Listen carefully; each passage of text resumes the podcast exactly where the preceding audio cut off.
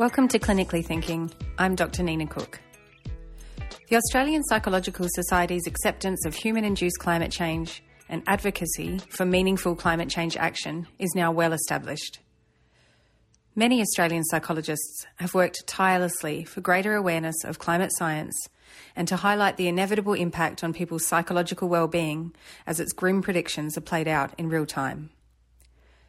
As a clinical psychologist, my work is with individuals, and as such, I tend to see this impact on an individual basis.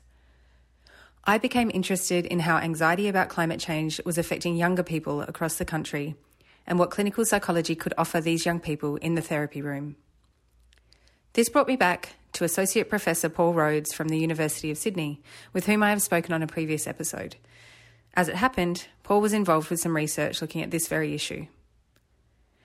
In this episode, I speak both with Paul and with 17 year old Maya, a young activist involved in the research on climate anxiety that Paul will describe. As you know, if you've listened in before, this is a podcast for clinical psychologists. As such, I have made an effort to focus these conversations on the role of the clinician. However, as we explore, the idea of clinical intervention becomes problematic when the anxiety in question relates to a real danger threatening us all. Even if this episode is a little out of your comfort zone, I encourage you to listen with an open mind. I'm sure you'll hear something that will help you, your clients, and the planet.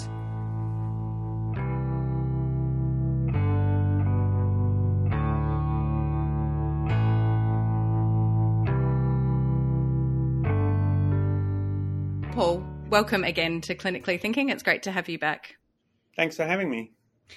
I wondered if you might tell me about the research uh, that you're both involved in. Um, yeah, so I'm um, a collaborative research fellow at the Sydney Environment Institute with um, a historian, a historian of, of ecopsychology called um, Jamie Dunk. And together we are um, doing a participatory action research project with young people. Actually, young people approached us to do the project on the Youth Advisory Committee of Headspace, saying to us that they were frustrated because clinicians were did not ask about or know how to respond to um, climate distress in young the young people they were seeing, and so the young the committee actually approached us to say, "Can you help us do something?" So they're leading the ideas and um, we're working with them, a team of about seven young people, on developing uh, guidelines and, and, a form of intervention, which I'll tell you about later, for climate distress amongst young people um, in Headspace. So, yeah, it's it's pretty. It's wonderful to have this kind of intergenerational dialogue, or even intergenerational reconciliation. I think is probably a valid term given. Um, what's happening to young people. The, there's, there's 12 focus groups. The first before we, we enter into open dialogue with the young people around our mutual experience of climate distress uh, and and climate earth emotions we call them because uh, it's not just distress there's also hope and uh, uh joy of nature and and then there's dread and despair and anxiety also um, and then for we so we're trying to understand those that affect for four meetings. And then for the next four meetings, those young people can interview any academic at Sydney Uni, basically. So that we gave them a pool of 50 and they chose they've chosen six academics to join with to collaborate with in the development of these guidelines and and it's very interesting They've chosen very strong on indigenous academics. They've not only chose psychologists, in fact, no psychologists. um, they've chosen artists, Aboriginal thinkers, uh, climate climate people, people in planetary health, um, to try and understand. So these young people are already interdisciplinary.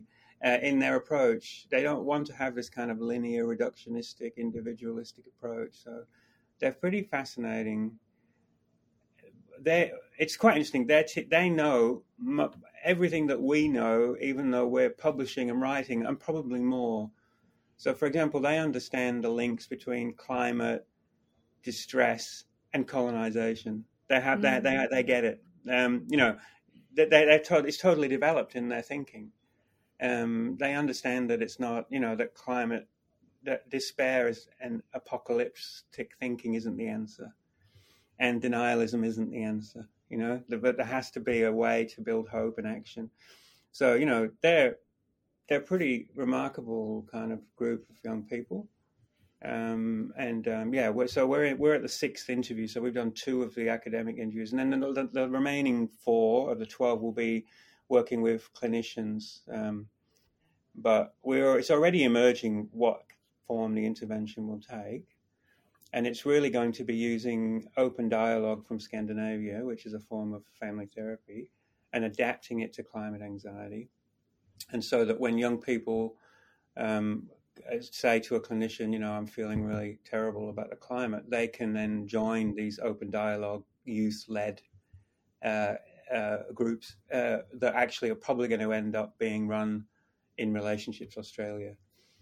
Um, so we're, we're, looking at an ARC grant with Relationships Australia, Sydney Environment Institute, our young people, and Psychologists for a Safe Climate in Melbourne. So the four of us are, are going to be developing a kind of community-based form of dialogue for climate anxiety.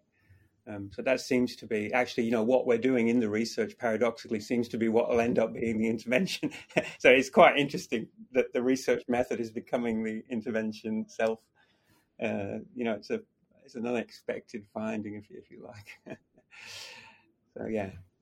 What's and, but like? there will be indigenous representation in that dialogue.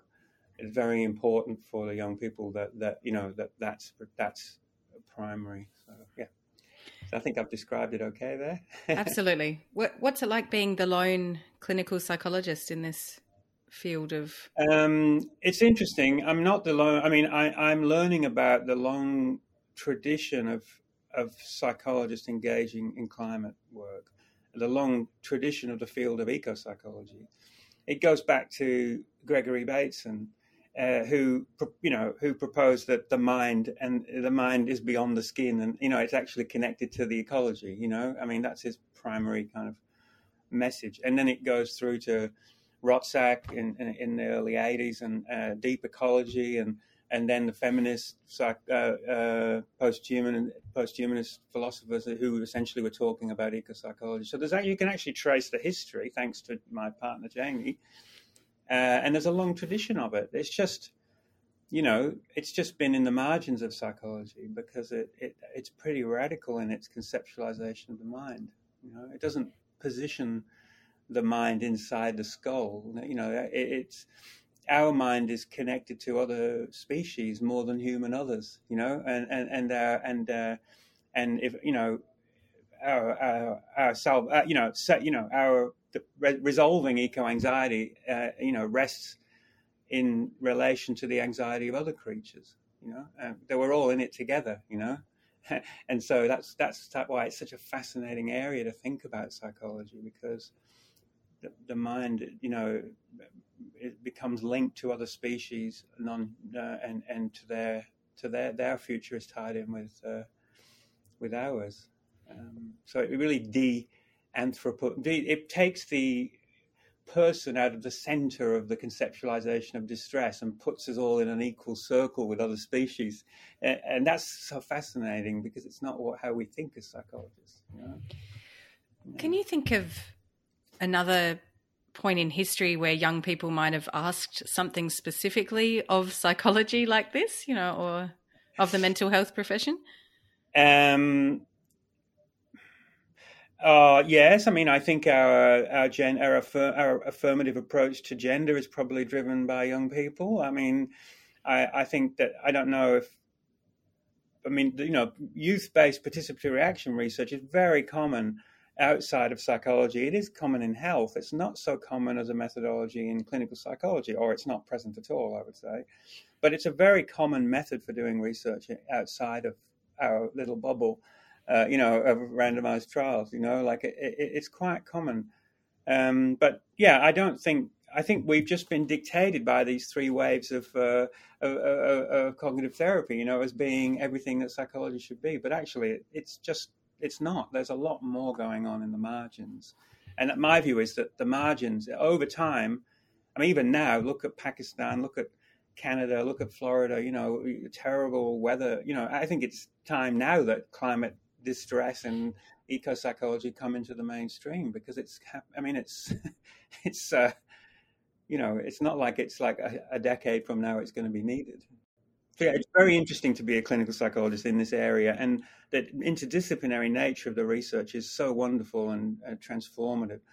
Uh, to talk with historians, and in Sydney Environment Institute, we talk with people at the con who are writing music, you know, who, with artists, with philosophers, with, you know, in, we're working in the humanities, um, which is, you know, so so joyful, you know, to uh, to learn about what's happening in the humanities for a change.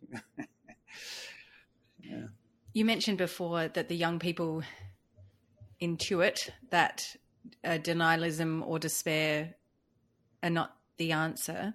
Mm-hmm. Um, I wonder what is there a kind of a picture of climate anxiety as a more clinical presentation that's emerging through the research? Um, we reject it. we we don't want to go there. Uh, we don't want the DSM to get his hands filthy hands on it. um, it would destroy it. That that would be then it will become a part of the psychology industry. It, there'll be apps for it before you know it. Before you know it, we we will resist that with everything that we have. You know that's not. It doesn't belong to psychology. Climate anxiety doesn't. Um, uh, you know, it, if it was in the DSM, I would just I really would despair then. you know, it doesn't. It, this is not uh, an individual pathology. You know, it, it, doesn't. It interacts with people who are predisposed to anxiety. I think that I think that's a fascinating area, not one that we're looking at, but we, we probably will need to in the research at some point where where a formulation for someone with anxiety, you know, is interacting with uh, world events and and and with with more collective forms of anxiety, it probably, um, you know, is going to be essential. You know, um, but uh, yeah, no, I mean, you know, Donna Haraway is one of the contemporary stars of a feminist approach to climate and philosophy, and she her book is called "Staying with the Trouble," and and it, it's an interesting concept, and it's similar to things in to you know to ideas in DBT and other ideas, but essentially, denialism and apocalyptic thinking are both um, uh, unhelpful, and we need to stay in the middle. No matter what happens, we need to stay with the trouble and keep feeling it, and keep processing it, and keep acting. And that staying with the trouble, and re- remaining embodied, and remaining in touch with the natural world as we feel and act, is to me the the and and to do it collectively. That's why we're not coming up with a a therapy room model. We're coming up with a community based approach uh, rather than a you know here's a here's a manual for alleviation. We we want to have a more of a social movement than a clinical industry um, you know product if you, if you like. Um, Can you spell that out for me a little bit more? Why we wouldn't want a you know a clinical industry product, or why we wouldn't want to pathologize climate anxiety? Um,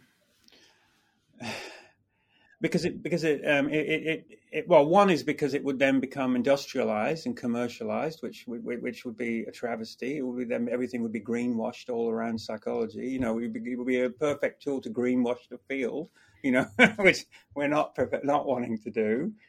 You can see that happening you know um, but also because we want it to be a, we want we, we want it to be run by led by young people you know we don't want it to be part of uh, of um, uh, you know, of um, of better access or whatever. You know, we, we want it to be a social movement and to, to be part of like like activism is. You know, it is a you know. So I I, don't know. I I just think that um, the psychology industry doesn't really have the answers for lots of these problems and never will. Uh, you know, I mean, um, it's not where change and uh, justice oriented work happens. You know, very often. So yeah, although I do, we are willing to work with Relationships Australia because they are a place that has a long tradition of doing justice-oriented work, you know, and um, and doing community work, you know. So, um, yeah, I mean that's that's the position that we're coming to anyway at the moment. Yeah, I mean it might be that, I mean, maybe it's for others to to do that work, and it, it probably they probably will, and it probably help. It's just that my networks and people I know are in these other organisations as well. So it potentially a personal bias. You know? Well, obviously. So there was though the the young people approached because if I might not understand this correctly, but they approached because their experience in their own engagement with therapy was that those people weren't asking about it, weren't talking about yeah, it. Yeah, yeah. Jordan is Jordan is the uh, the person who basically came up with the whole idea, and he's a young person on the youth advisory committee. You know, and they advise Headspace. Um, so yeah, he that's what he noticed, and he was hearing within the committee that that um, that young people were experience, experiencing climate anxiety, but they didn't. But the clinicians well didn't ask about it and didn't know what to say you know, when somebody presents with it, what do you say? I mean, it's a very, I understand, it's a very hard thing to figure out, you know, and that's the name of our whole research. I have to say, having Jamie on board is, uh, is very important because he understands and has written about that long history, you know, of, uh, of eco psychology. It's a fascinating history, you know, uh, and as you know, it's, it's actually um, goes back to the 70s and the civil rights, you know, and, and you know, it, it, that's where it originated, you know, um, that kind of period of uh, more, more, more uh, liberative uh, thinking within psychology. What do you think? I mean, most of our listeners will be people working clinically. So if they hear mm. that message and maybe reflecting on their own practice, mm is there anything emerging from the research so far about how those conversations could go in therapy? You know, what should uh, we be asking our young clients or older clients? Yeah, very important to ask that. I mean, I actually think we need to do a systematic review, you know, uh, to answer, you know, because I think there's quite a lot going on at the moment. So that's that's a, something that we we need to do and will do once if we're successful with our grant to, to, you know because I can't speak to it. You know it's yeah. very disparate all the research it needs needs to come together. From what I've understood so far I mean um, uh, from from young people is well number one is there needs to just be a space to talk about it, it that, that's been a very healing process for all of us in the research that uh, old people and young people sitting together and just talking about it has been a, a, a really important thing. And and that's the dif- the difficulty for psychology is going to be that for once, not for once, it's always been the case, but the psychologist and the young person are experiencing the same thing. You know, it's not like the psychologist is the expert and the young person is suffering climate distress. Like it's a different phenomena for a psychologist to deal with.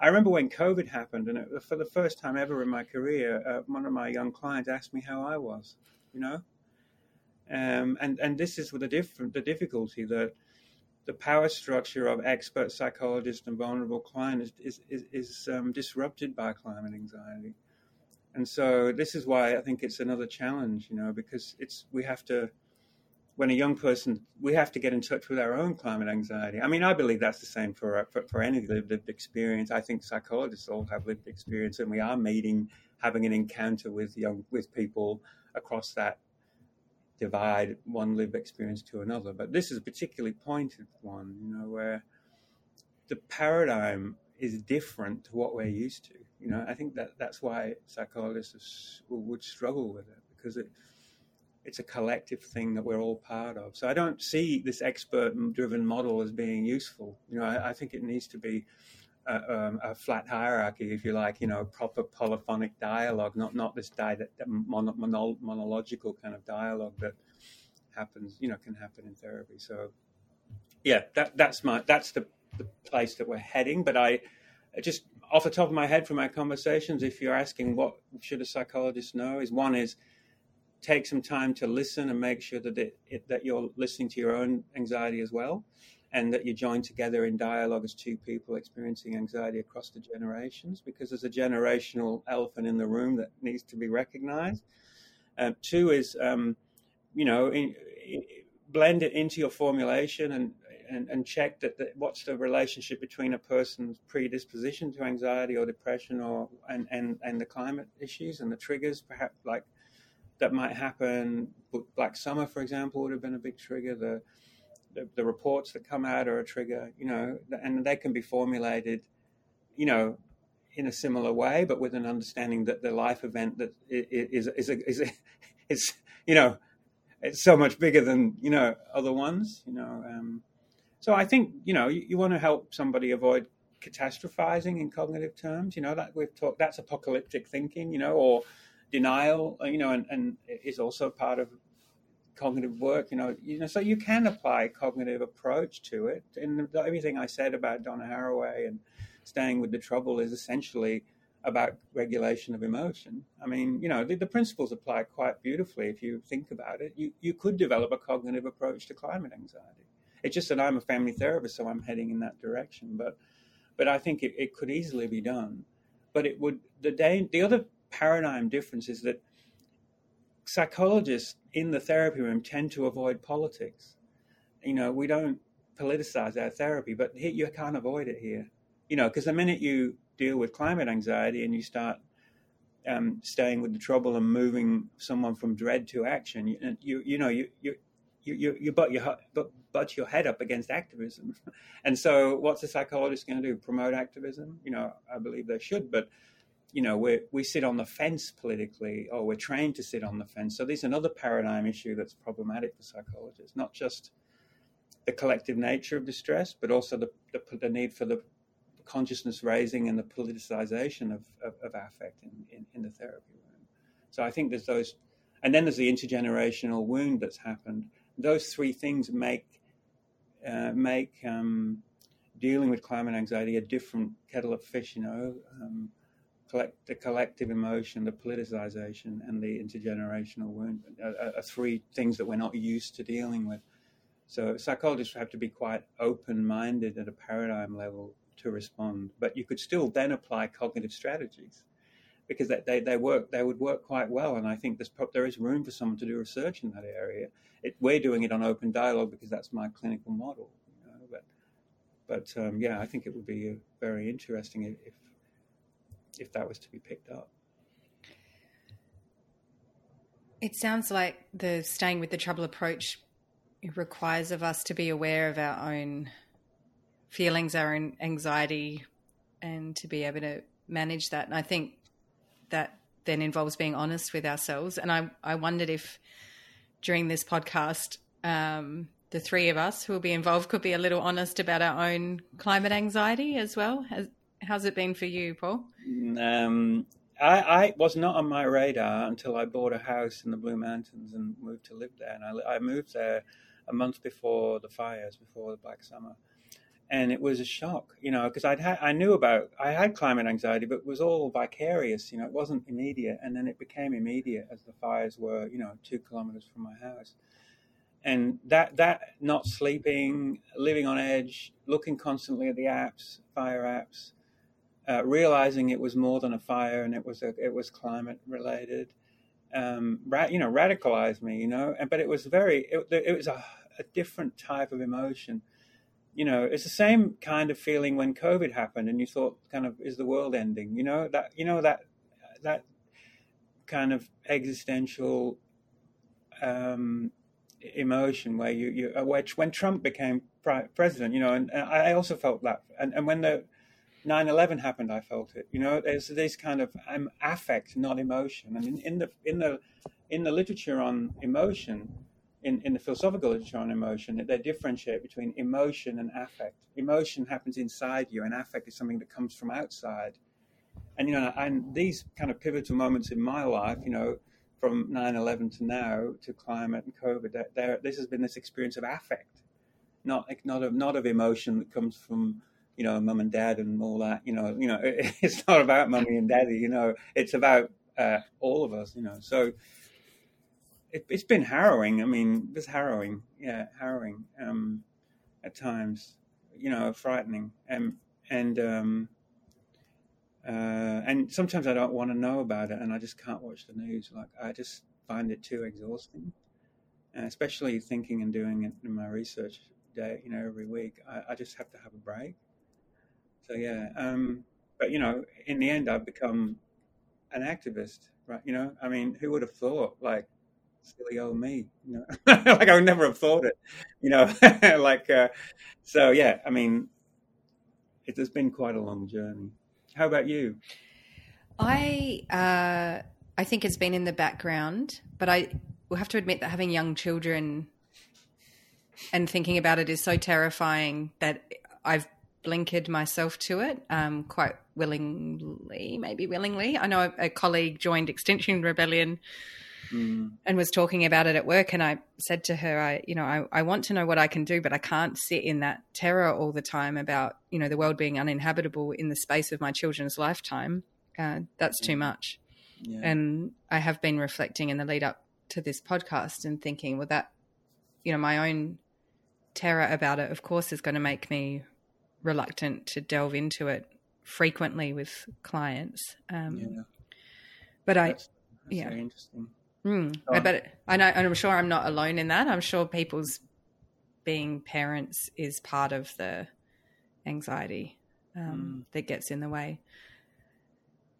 But like yeah. you're saying, cog- you know, taking action, uh, the action that we can, is often the, you know, when we think about it through a a cognitive behavioral model almost. You know that's that's what we can do to manage the anxiety. So that's yeah that's what i've been trying to do for myself as well.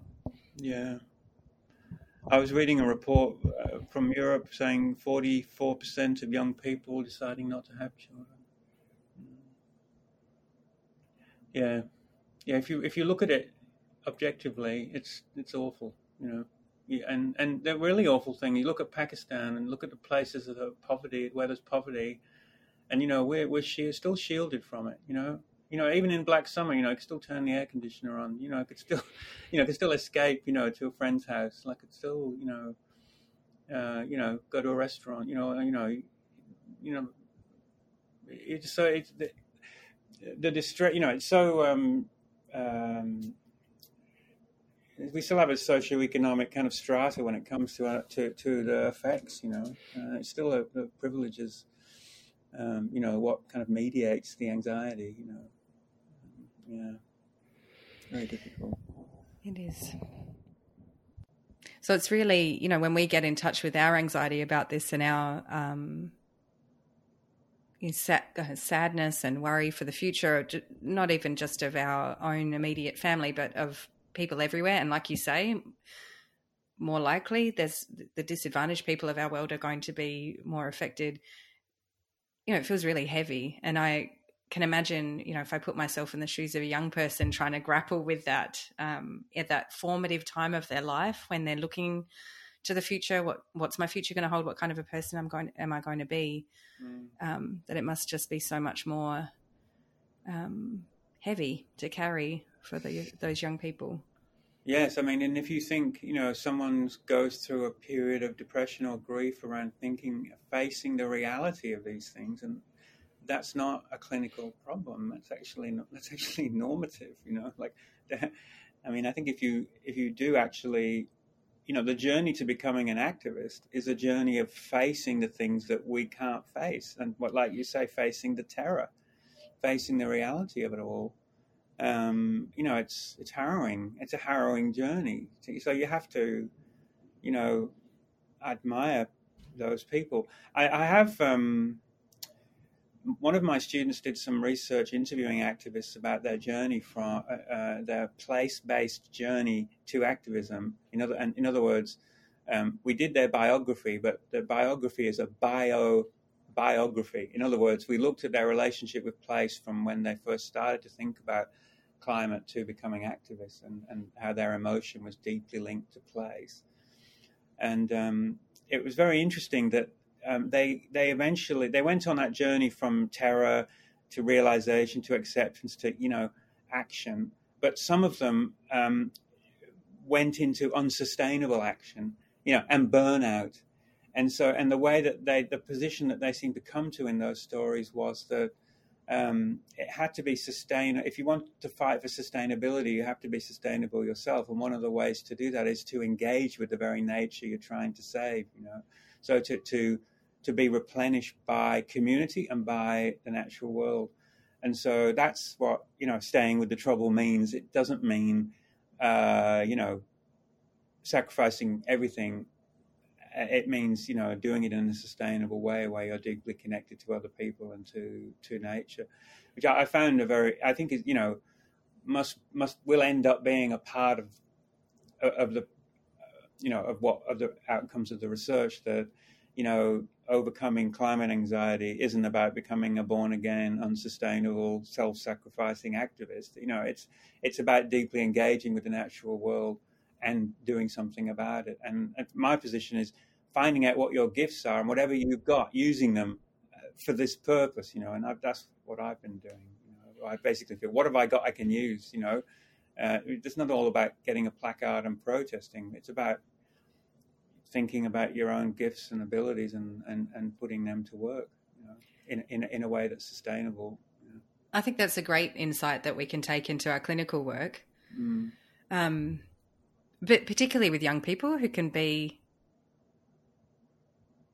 black and white, um, to think about that sustainability of your action and it doesn't have to be complete self sacrifice.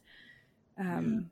Because, I mean, one of the young people in the group, I can't remember who it was, said to me, Don't worry, Paul. There's lots of people doing this. You don't have to do it all yourself. There's lots of people doing this. You know, just do your bit. You know, she was reaching out to me, you know, and when I was feeling distressed, you know, saying, We're a big group, you know, like, um, I think it's very important you know, to respond to climate anxiety by realizing that there's a there's a massive community of people all acting together, and there is hope.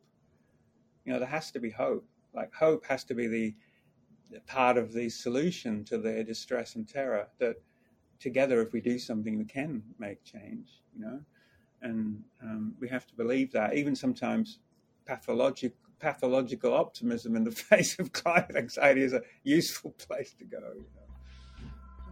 Uh, that's where I go anyway. yeah.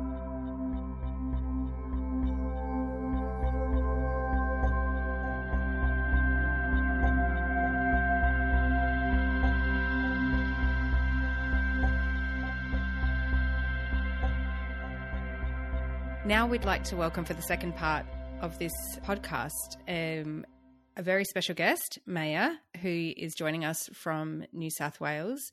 Maya is a young person who's involved in the project, and we're really lucky to have her here today on Clinically Thinking to share her thoughts with us. So, welcome, Maya. Hi, Nina. Thank you for having me here. It's our pleasure. Um, okay, so I wanted to ask you how you got involved in the project along with Paul Rhodes. Yeah, of course. Um, so it really started with an email that I received from the sort of organizer of my local HARG group or Headspace Youth Advisory Reference Group. So I'm involved in um, yes, so HARG with my uh, in my local area, and I'm also involved with uh, School Strike for Climate, also my local area.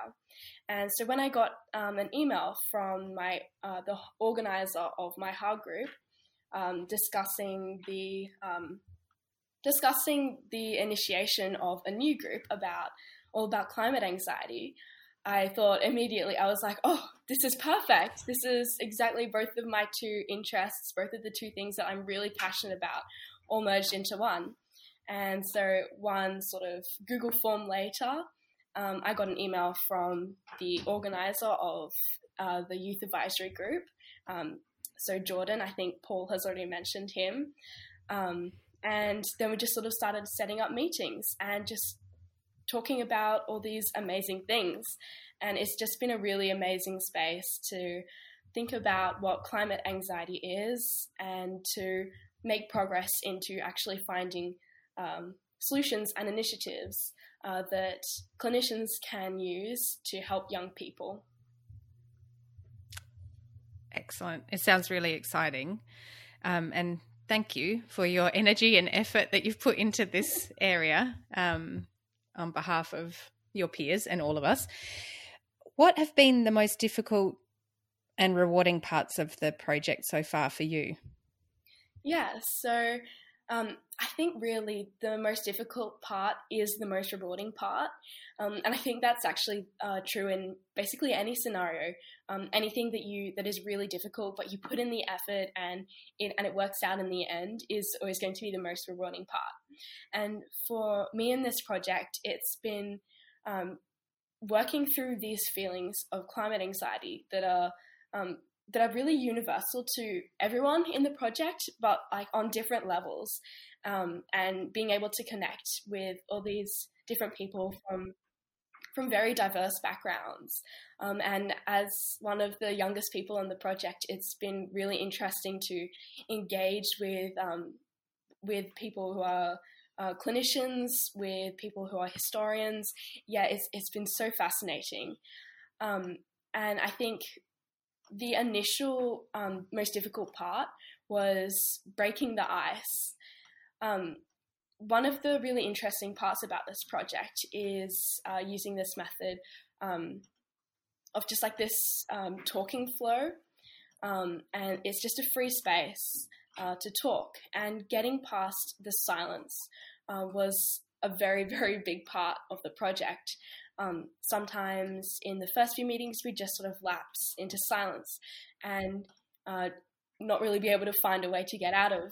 And of course, that's it's going to be typical when talking about um, such complex issues um, and complex feelings that and climate anxiety really is all about.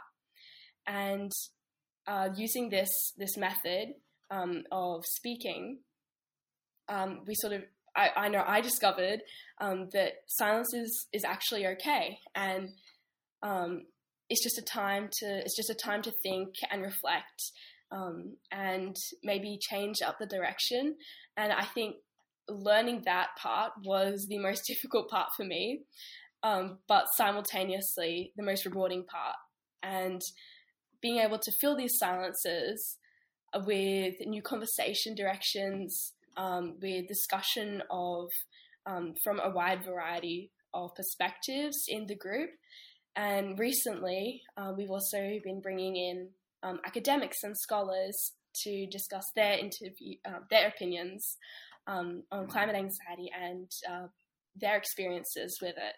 And um, it's been it's been really interesting um, inviting these scholars into the group and um, getting them used to this way of thinking and uh, and the silences that can occur during it.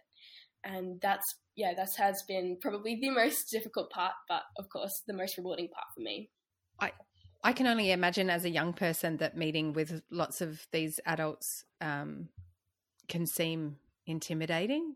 Um, and yeah, I can imagine kind of sitting there in silence and thinking what's going to happen next would be pretty confronting at times. But I hope through this process, um, what might be coming across is that doesn't matter how much education we've got, we don't always kind of know what we're doing or um, how we're feeling about things. Um, we don't always know what to say either.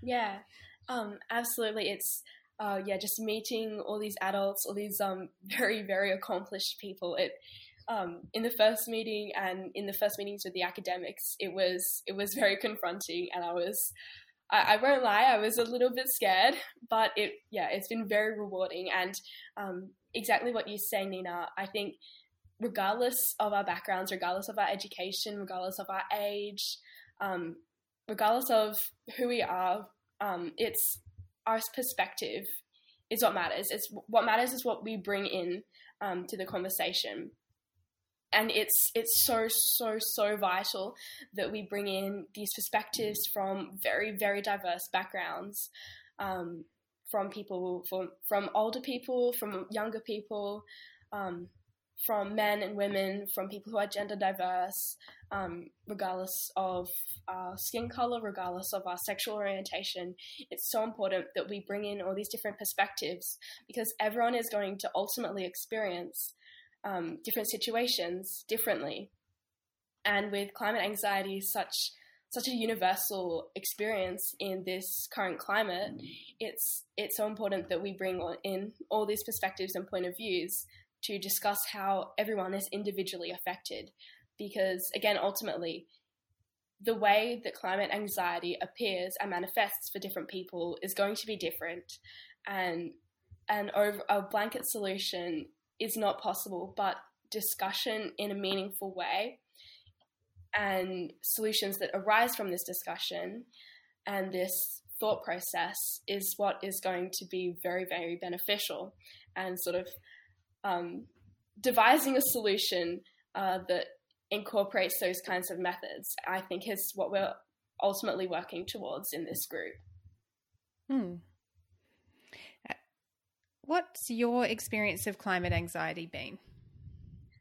Um, yeah, so for me, I think uh, where I live, last year in October there was um, there was just this humongous supercell storm, and basically um, there was hailstorm hailstones everywhere, um, and this all happened within uh, maybe an hour or two.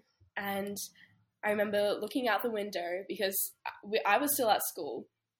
Uh, we were all still at school. Um, in fact, we were doing our, we were taking our English exam, and I remember looking out the window, and it was the it was just white. The oval was white. It looked like it had snowed, and um, there was there was fog everywhere.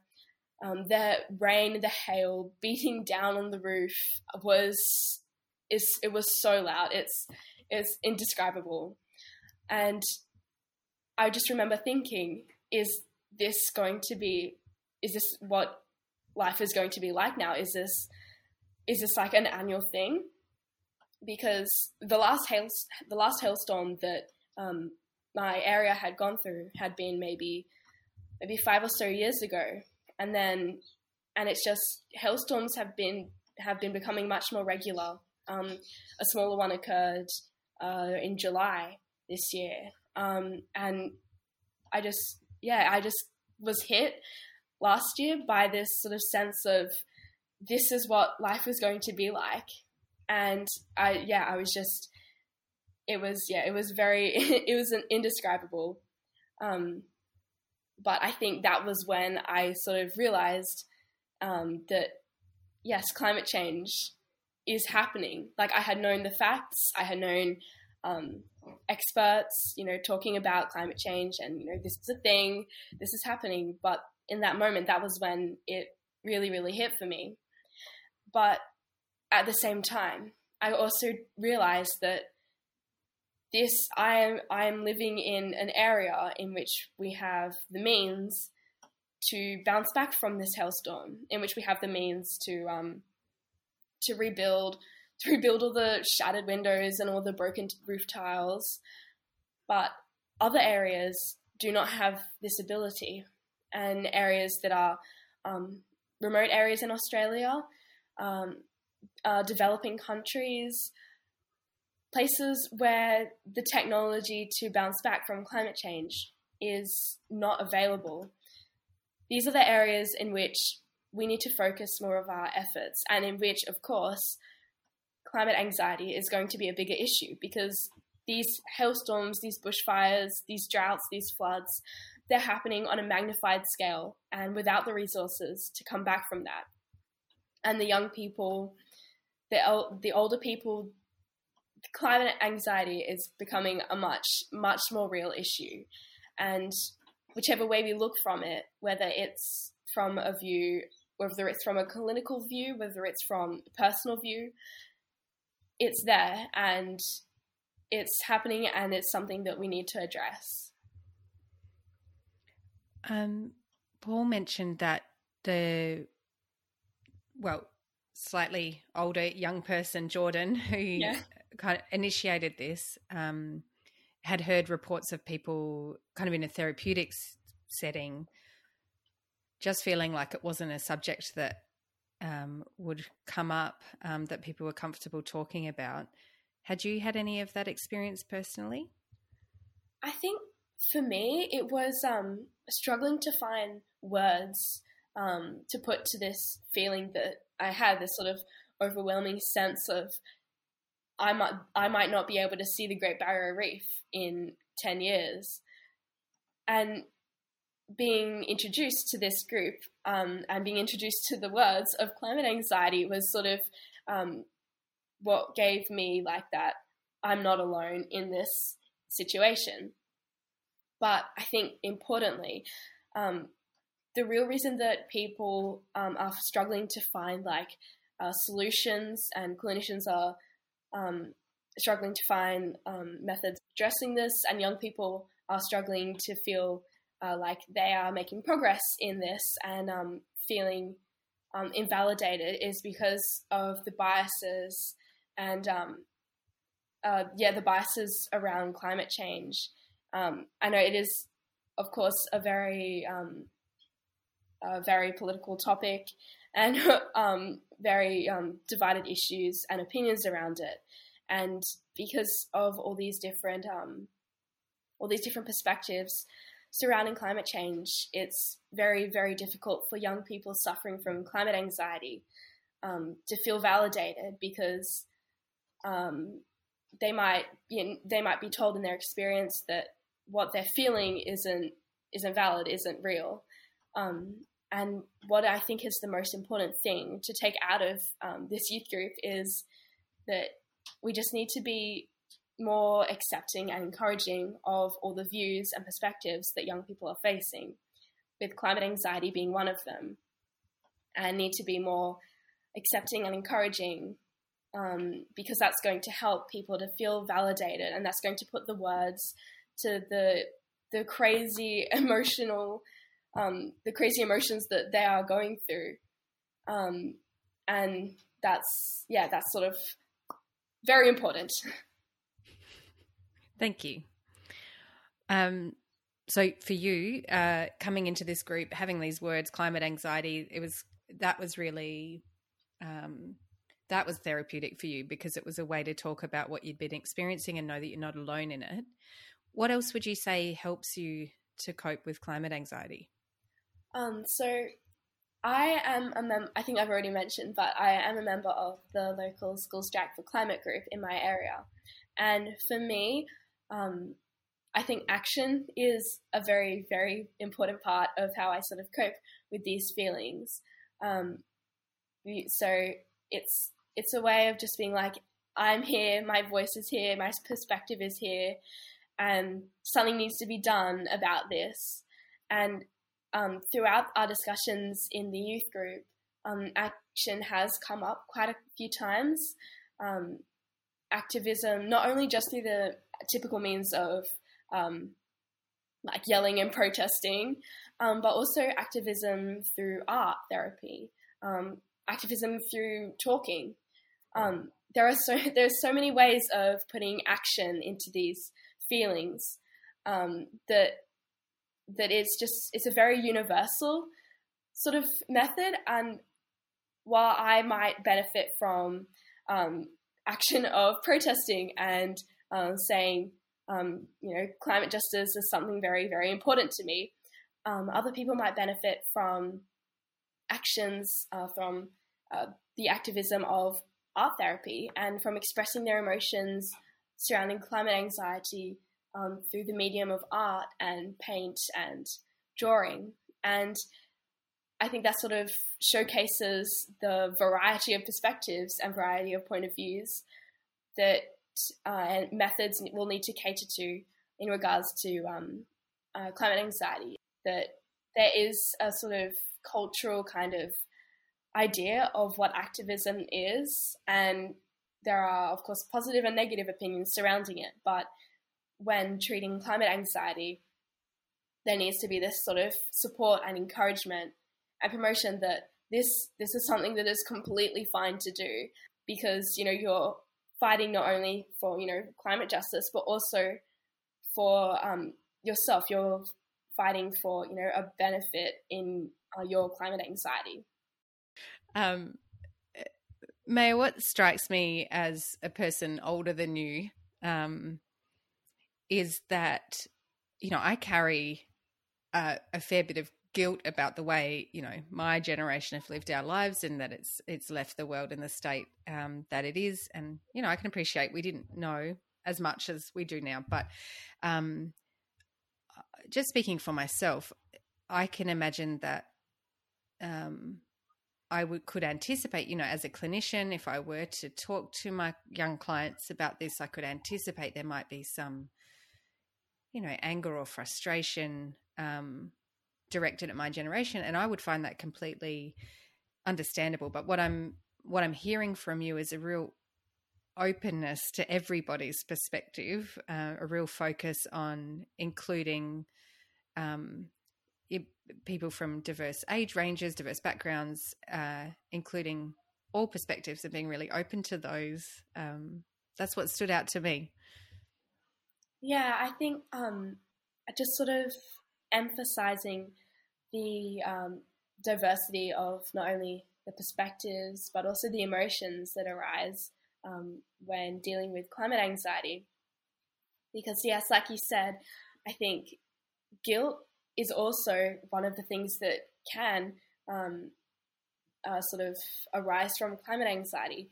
It's feelings, feelings of guilt, feelings of anger, um, hopelessness. Um, there's just yeah, there's just been so much um, discussion about all the different sort of ideas um, and emotions that are sort of symptomatic of climate anxiety. But like I said, it's the diversity of people. We we just need to include. We just need to be inclusive of all these different all these different emotions, all the different backgrounds from people because I mean, as a young person, um, I know that a lot of people of my generation will probably feel a little resentful of um, the uh, the kinds of things that we sort of have to do now. But um, it's sort of being inclusive of because it's climate anxiety is not just a thing for young people. It's also um, it's also you know an issue for uh, people of an older generation. Um, it's it's truly universal yet ultimately individualized because your background, your perspective, that's what's going to shape your experience with climate anxiety. And being able to validate and just, yeah, and just show a compassion for these different points of view, um, even if they differ from your own, because ultimately what is the most important thing is just just being appreciative, just being welcoming, just being validating. Because as with any, um, as with anything, as with any any anxiety, any depression, um, people with climate anxiety are going to feel it's feeling it's being feeling alone.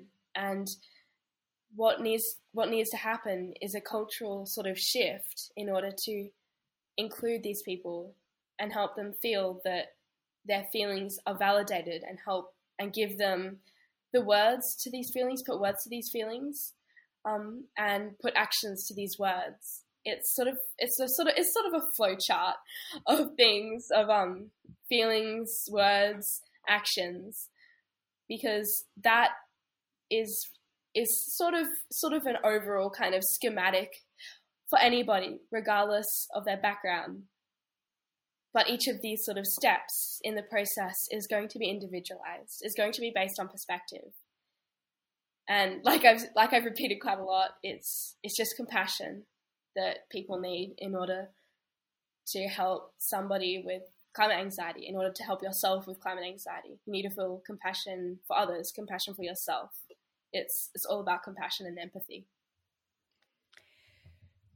Very wise words, Maya, and I'm sure all of our audience um, are going to be uh, super humbled by your all of your words today, um, and really grateful for the the time and energy that you've put into this little interview, but also everything that you're doing to support, like I said before, your peers, um, but everybody with their climate anxiety and and with your action on climate change itself. So I want to express the sincerest gratitude that you've joined us today and shared with us.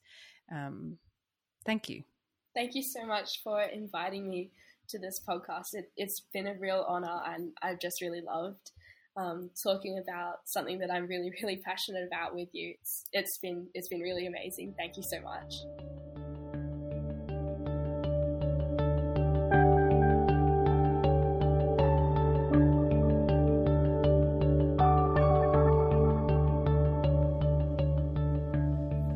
So there we have it. Quite a different episode for Clinically Thinking, but a great reminder of our common humanity in the face of climate change, and an in depth look at one group of researchers' attempt to find the answer to the anxiety we experience when we connect with the reality faced by all the inhabitants of our home, the Earth. For those of us in clinical practice, we hope this has encouraged you to wonder with your clients about their experience of climate anxiety, while making space for everyone's unique position including your own. Thanks for listening.